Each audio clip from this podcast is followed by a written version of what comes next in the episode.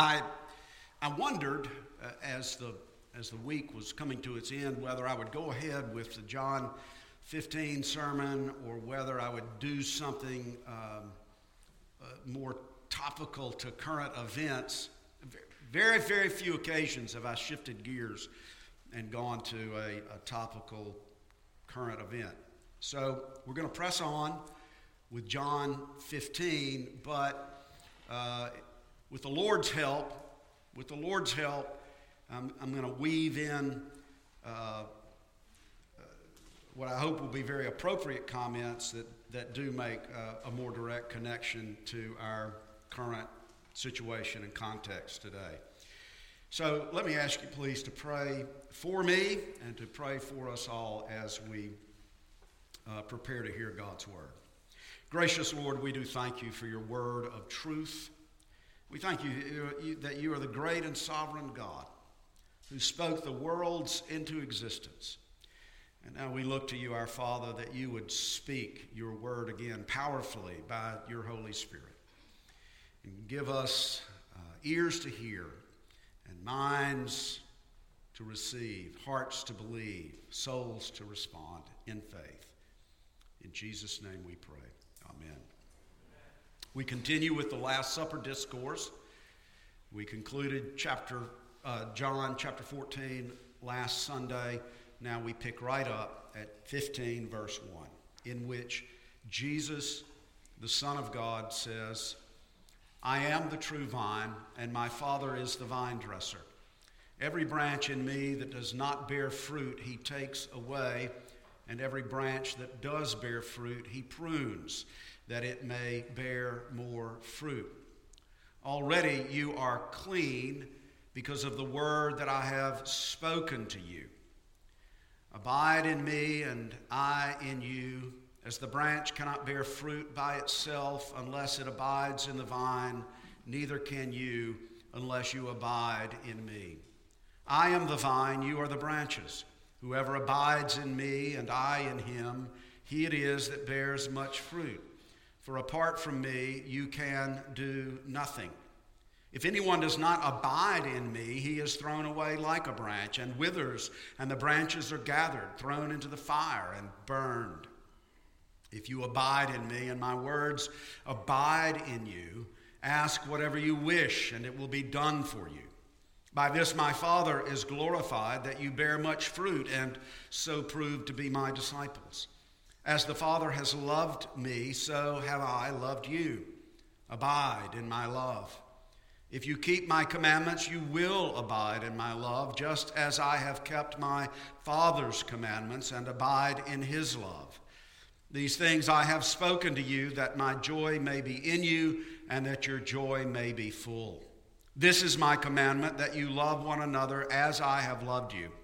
Greater love has no one than this, that someone lay down his life for his friends. You are my friends, if you do what I command you. No longer do I call you servants, for the servant does not know what his master is doing, but I have called you friends. For all that I have heard from my Father, I have made known to you. You did not choose me, but I chose you and appointed you that you should go and bear fruit and that your fruit should abide, so that whatever you ask the Father in my name, he may give it to you. These things I command you, so that you will love one another.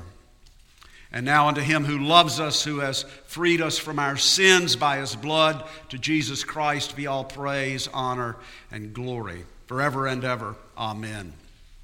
Well, it's important for us to remember the context. This is Jesus' discourse on the night of the Last Supper. And uh, if you think, put it in that context, it is a context of great uncertainty for the disciples. It is uh, a context of uh, in which they, they could begin to panic. It is a, a context in which they don't they don't really understand what's coming, what's going to happen next. All they know is that Jesus is telling them that he's going to be going away from them. And they can sense that something is apparently terribly wrong. And what does Jesus do? Well, he gives them some very clear instructions. He, he, he lays out for them what they need to be doing in a time of uncertainty, in a time in which they can't see into the future, in a time in which things are going to be very different for them after he goes away. He gives them promises and he gives them commands.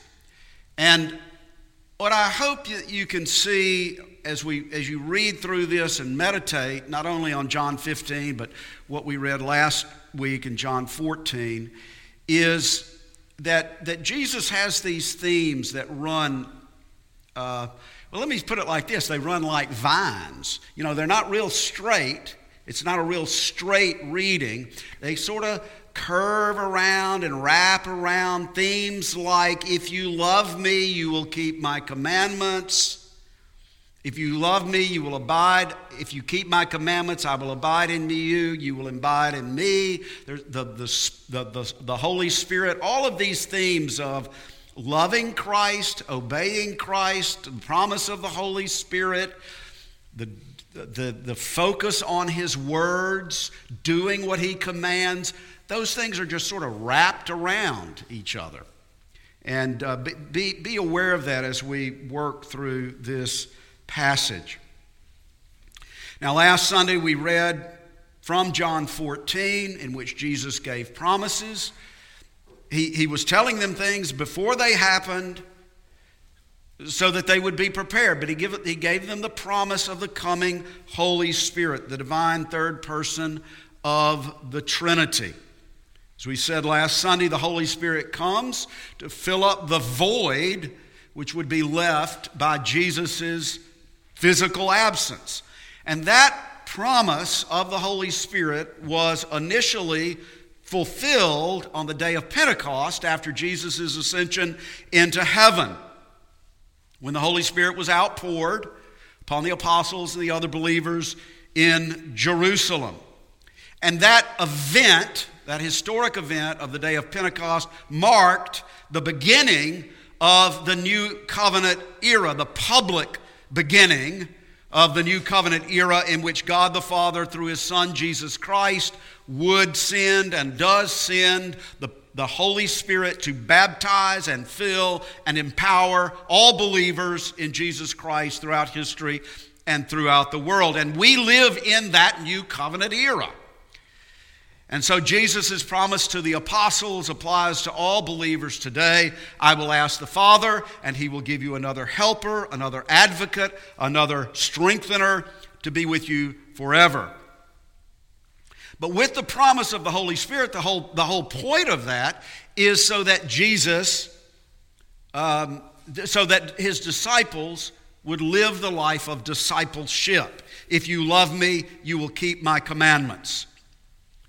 And so the point, the purpose of the Holy Spirit in our lives is, is for empowering us to live as faithful disciples. And the point and the purpose of living as Jesus' disciples is that we bear much fruit for the glory of the Father. That's how chapter fourteen now flows into chapter fifteen. At the end of fourteen, Jesus says, "Rise, let us go from here." And um, there's some debate about it, but if, if it were the case that, that at that point Jesus and his disciples got up from the table, left the upper room, began to make their way through to the Garden of Gethsemane. Um, what we have in chapter fifteen uh, may have been spoken by Jesus while they were walking on their way. And while they were walking on their way, of course, they would have seen very common sight, vineyards, vines, all along the way. And that provides a spiritual, uh, visual illustration for Jesus' words, "I am the true vine and my Father is the vine dresser." Now Jesus' statement here, John fifteen one, "I am the true vine," is the seventh and the final of the I am statements uh, in the Gospel of John. These, these I am declarations. I am the good shepherd. I am the bread of life. I am the light of the world. I am the way, the truth, and the life, to name just a few. There's seven of them. They're significant because they contain within themselves the very name of God himself, Yahweh, the great I am. I am who I am, the name by which God revealed himself to Moses out of the burning bush, the great covenant name of the God of Israel. And so these I am declarations by Jesus were clearly intended to be a revelation of and a self-affirmation of his divine nature. The seventh I am, I am the true vine, is significant also because the vine was a metaphor, a symbol of old covenant Israel. For example, in other words, throughout the Old Testament, various passages, Isaiah, Jeremiah, Psalm eighty, Hosea. Old Testament Israel is referred to metaphorically, figuratively, as a vineyard or as a vine. Isaiah five. In Isaiah five, the prophet sings, "My beloved, Yahweh, had a vineyard on a very fertile hill. He dug it and cleared it of stones and planted it with choice vines. He looked for it to yield grapes, but it yielded wild grapes." And that passage in Isaiah five continues and makes clear that the vineyard is Old Testament Israel and the owner is the Lord, and that the Lord was going to bring judgment upon Israel because instead of producing good fruit, it produced only wild grapes, that is, idolatry, injustice, evil, all manner of rebellion against the Lord. Through the prophet Jeremiah, the Lord said to Israel, "I planted you a choice vine. I planted you as a choice vine, wholly of pure seed. How then have you turned degenerate and become a wild vine?" And likewise, the prophet Hosea spoke of Old Testament Israel as a vine that yielded its fruit, the fruit of idolatry. Hosea chapter ten. You pick up that theme in Psalm eighty as well. So the point, in the Old Testament, Israel is symbolized as a vine, a vine which God himself planted to bear good fruit, but instead, it, it, it, it, in every one of those scripture verses, instead, it proves to be a vine which yielded wild grapes, the fruit of idolatry, injustice, evil, all manner of rebellion against the Lord. So you see, it's against this Old Testament background that Jesus says, "I am the true vine." In other words, Jesus is saying, "I am the true Israel, which my Father has planted in this world. I am the true vine, which will bear good fruit for my Father's glory."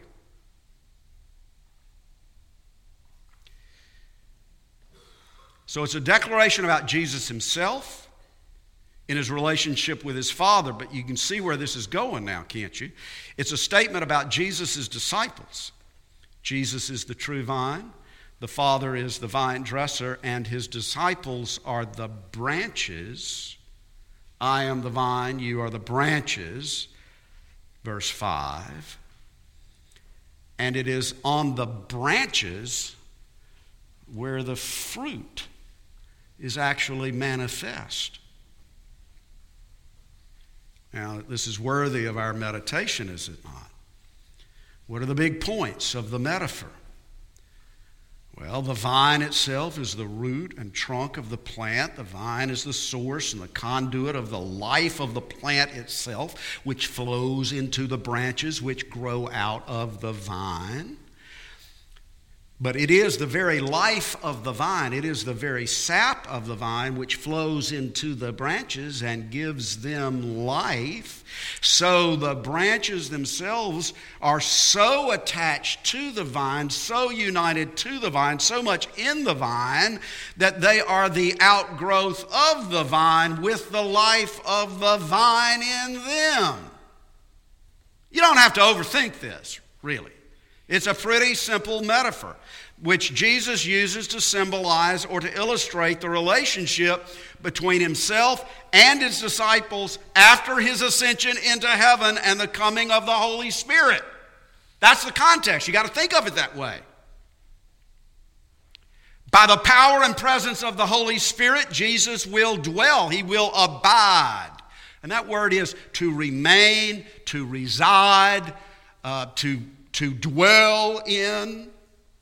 Jesus will dwell in them, and by the power and presence of the Holy Spirit, they will dwell. They will abide in him. Their very life will be in him. By the power of the Holy Spirit, Jesus' life will flow into them, just as the sap of the vine flows into the branches.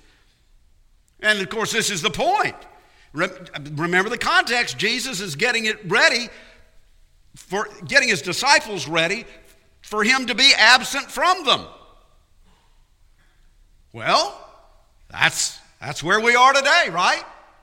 Jesus, in his resurrected and glorified body, is not with us here. He is seated at the right hand of God the Father Almighty. But he abides in us. We abide in him, in that union formed by the power and presence of the Holy Spirit. Now, this is a spiritual reality. We, we are talking about a supernatural, spiritual reality. You know, if, if, if, if, if this point just stops at the, the level of cognitive information, oh, that's interesting, it's worthless. If our meditation, our study of the Scripture, our thinking about the Scripture just stops, oh, that's inter- that's an interesting symbol. Oh, that's interesting. I get it. I, you know, I get that abstract concept. Okay, right? If it stops there, it's worthless.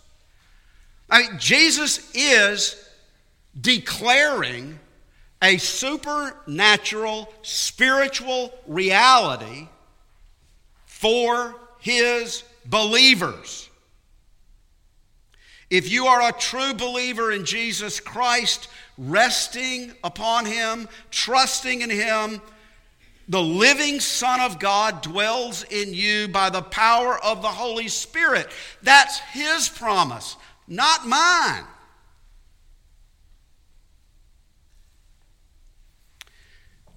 Listen to this quote from Calvin. John Calvin. We must understand that as long as Christ remains outside of us and we are separated from him, all that he has suffered and done for the salvation of the human race remains useless and of no value to us.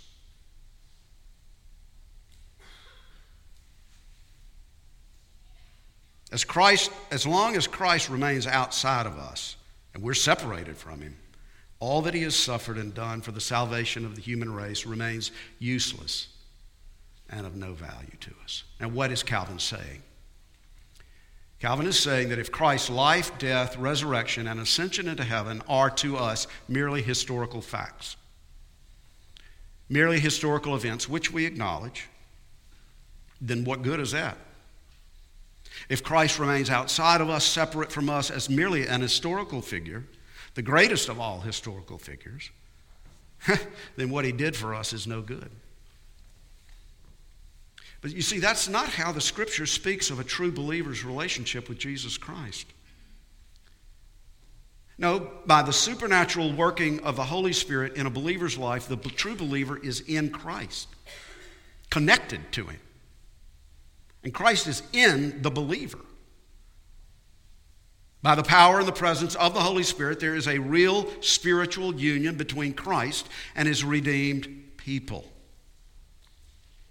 And by the way, going along with the metaphor and Jesus' words, I am the true vine, I am the true Israel, then who are we? If we're true branches of the true vine, and he's the true Israel, then we are the true Israelites. You see what Jesus, by the establishment of the new covenant, by the shedding of his blood, by the coming of the Holy Spirit, the church of Jesus Christ, Jew and Gentile together, is the new Israel, the new covenant Israel. We are God's people upon the earth. And we've been, we've been called into our life in Christ for the purpose of bearing good fruit to the glory of God. Oh, you can do that only through our union with Christ. But in John fifteen, we see that the point of our union with Christ is not merely our salvation. It is the point in John fifteen of our union with Christ is that we bear much fruit. It's not merely about our salvation. It's about our spiritual transformation. It's about our effective witness as Jesus' disciples. So the bearing of much fruit here is our personal spiritual f- transformation and our effective witnesses as his disciples. So let me just throw this in right here, right? None of us wants us, none of us wants to be a carrier of the contagion, right? That's why we're practicing social distancing. Right?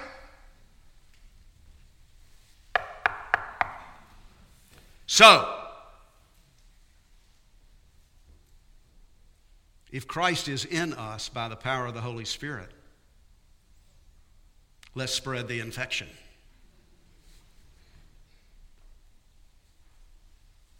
Right? Let's be carriers. Let's bear good fruit.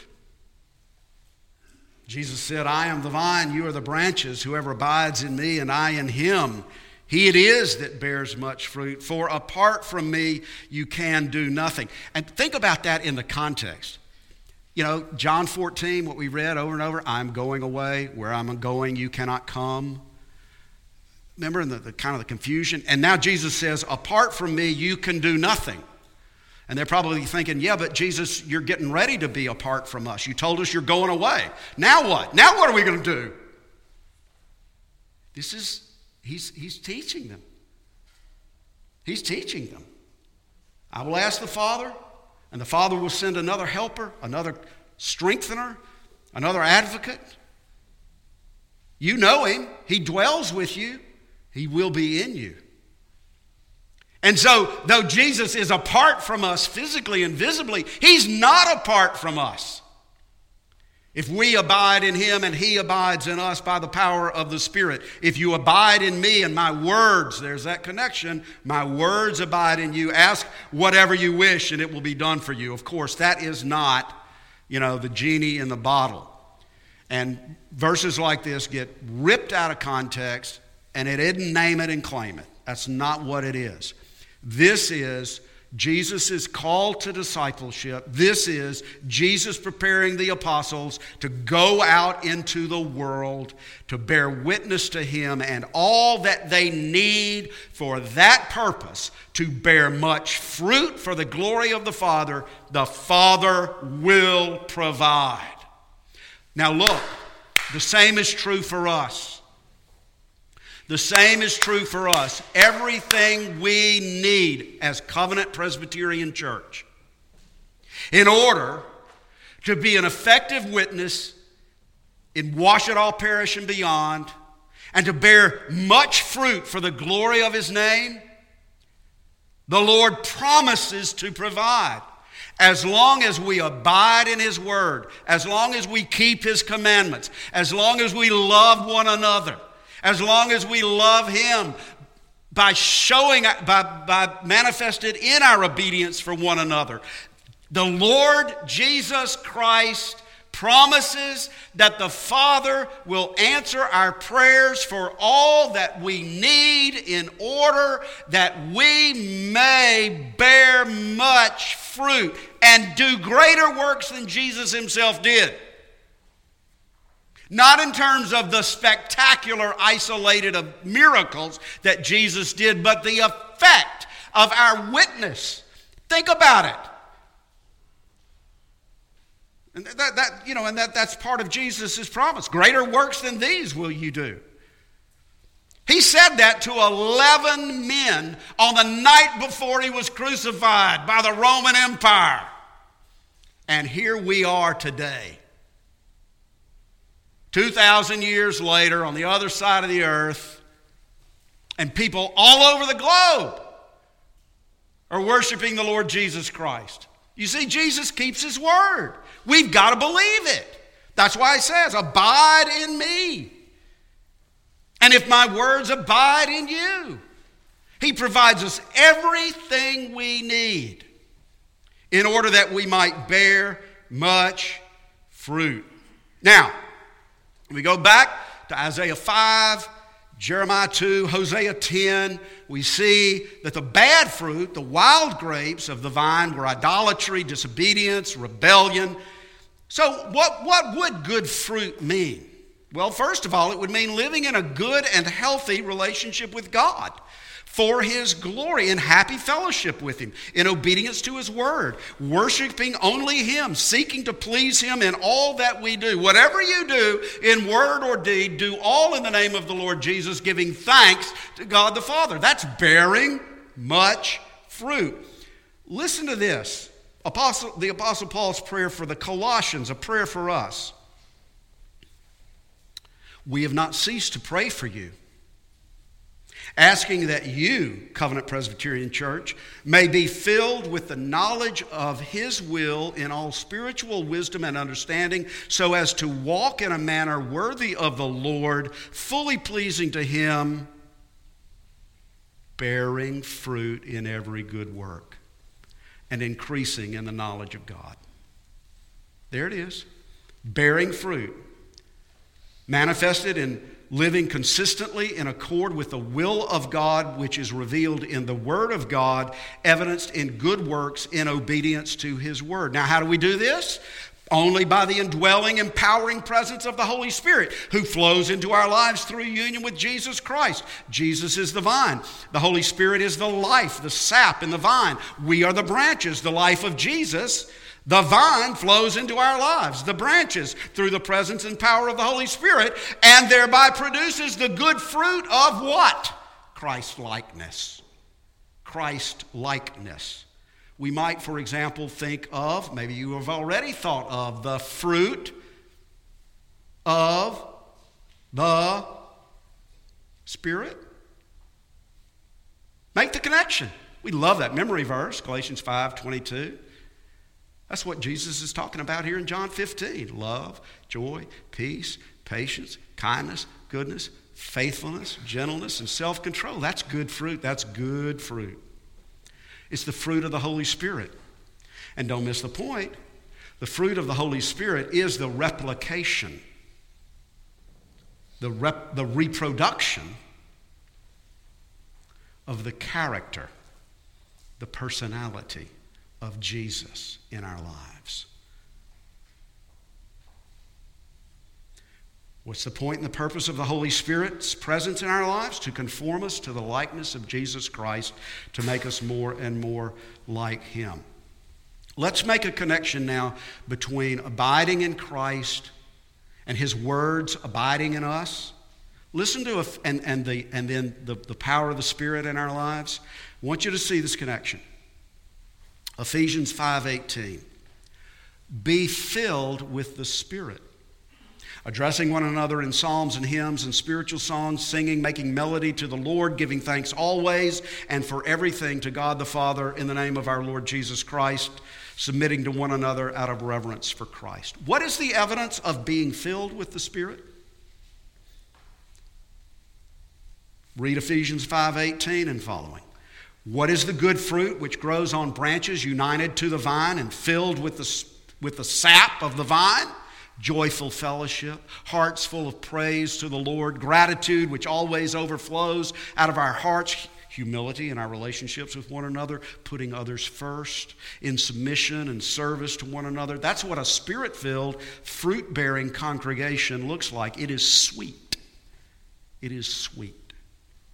So Jesus calls us to abide, to dwell, to reside, to remain in Him, in union with Him, as a branch is in union with the vine, dependent upon Him, as a branch is dependent upon the vine, filled with His life, as the branch is filled with the life of the vine. How do we do this in practical terms?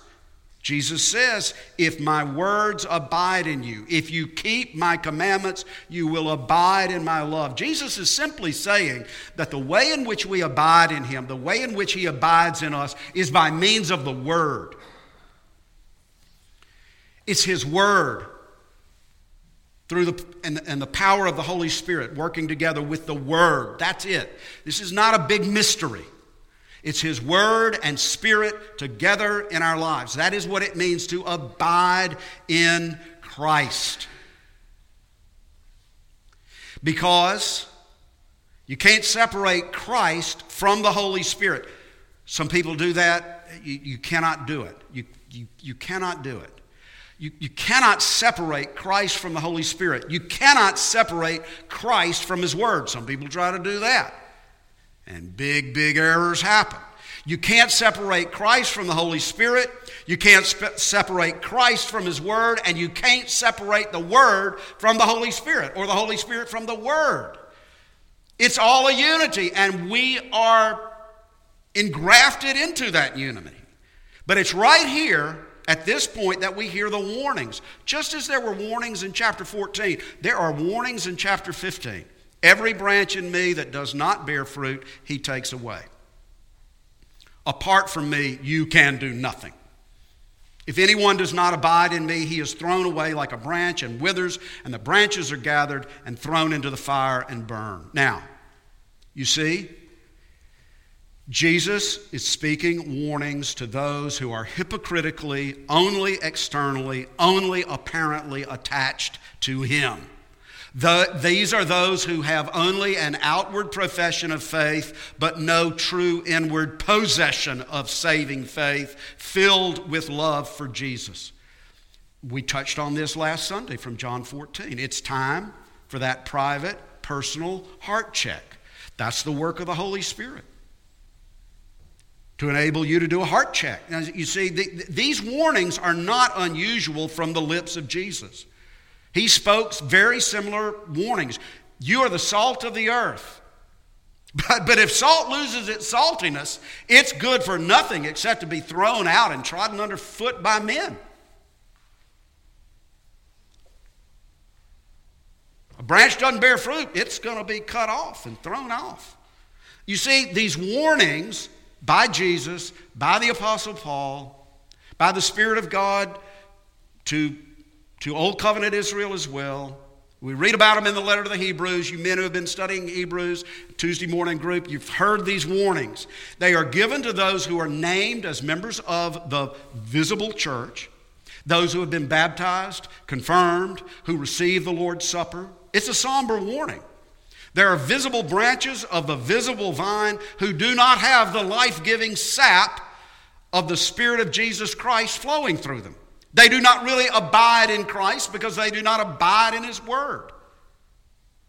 There's no real desire to keep His commandments, no real desire to live in the fellowship of love in His church as a member of the body, as a branch attached to the vine to which other branches are attached, or to bear, bear real, bear real food, fruit in accordance with His Word by the power of His Spirit. It's a warning which Jesus Himself spoke so that we might be sure to examine ourselves and to turn to Him in true repentance and faith.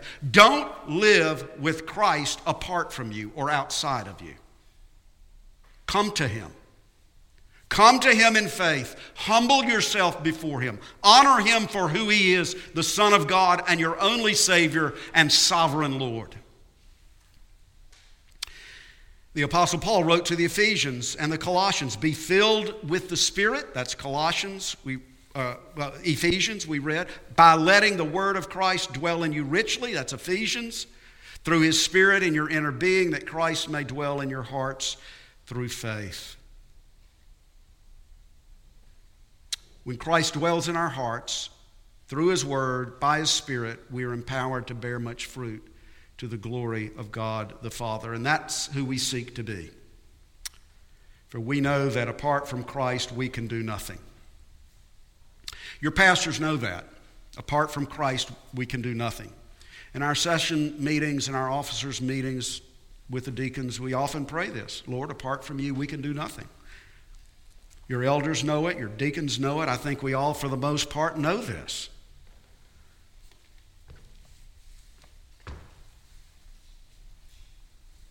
Apart from Christ, we can do nothing. Apart from Christ, we are nothing, except branches fit for the fire.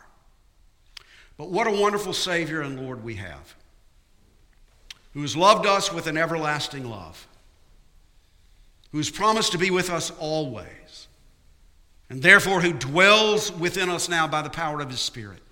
His very life flows through us. And he is preparing our eternal dwelling place with him, so that we all might be together with him forever.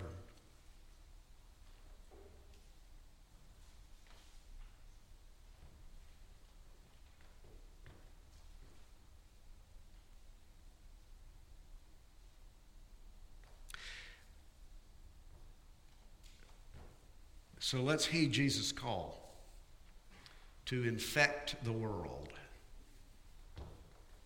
with the good news of his saving grace. And to God be the glory. Amen. Amen.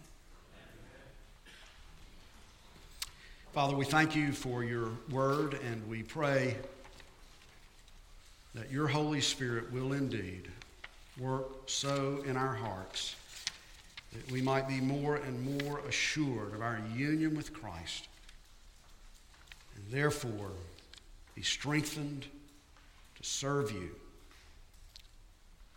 Grant, we pray, by your Spirit, by your word, by your grace, we might truly bear much fruit for your glory. Amen. In response to the gospel of Jesus Christ, let us stand to affirm our faith as we say together the Philippian Creed based on Philippians chapter two. Christians, in whom do you believe?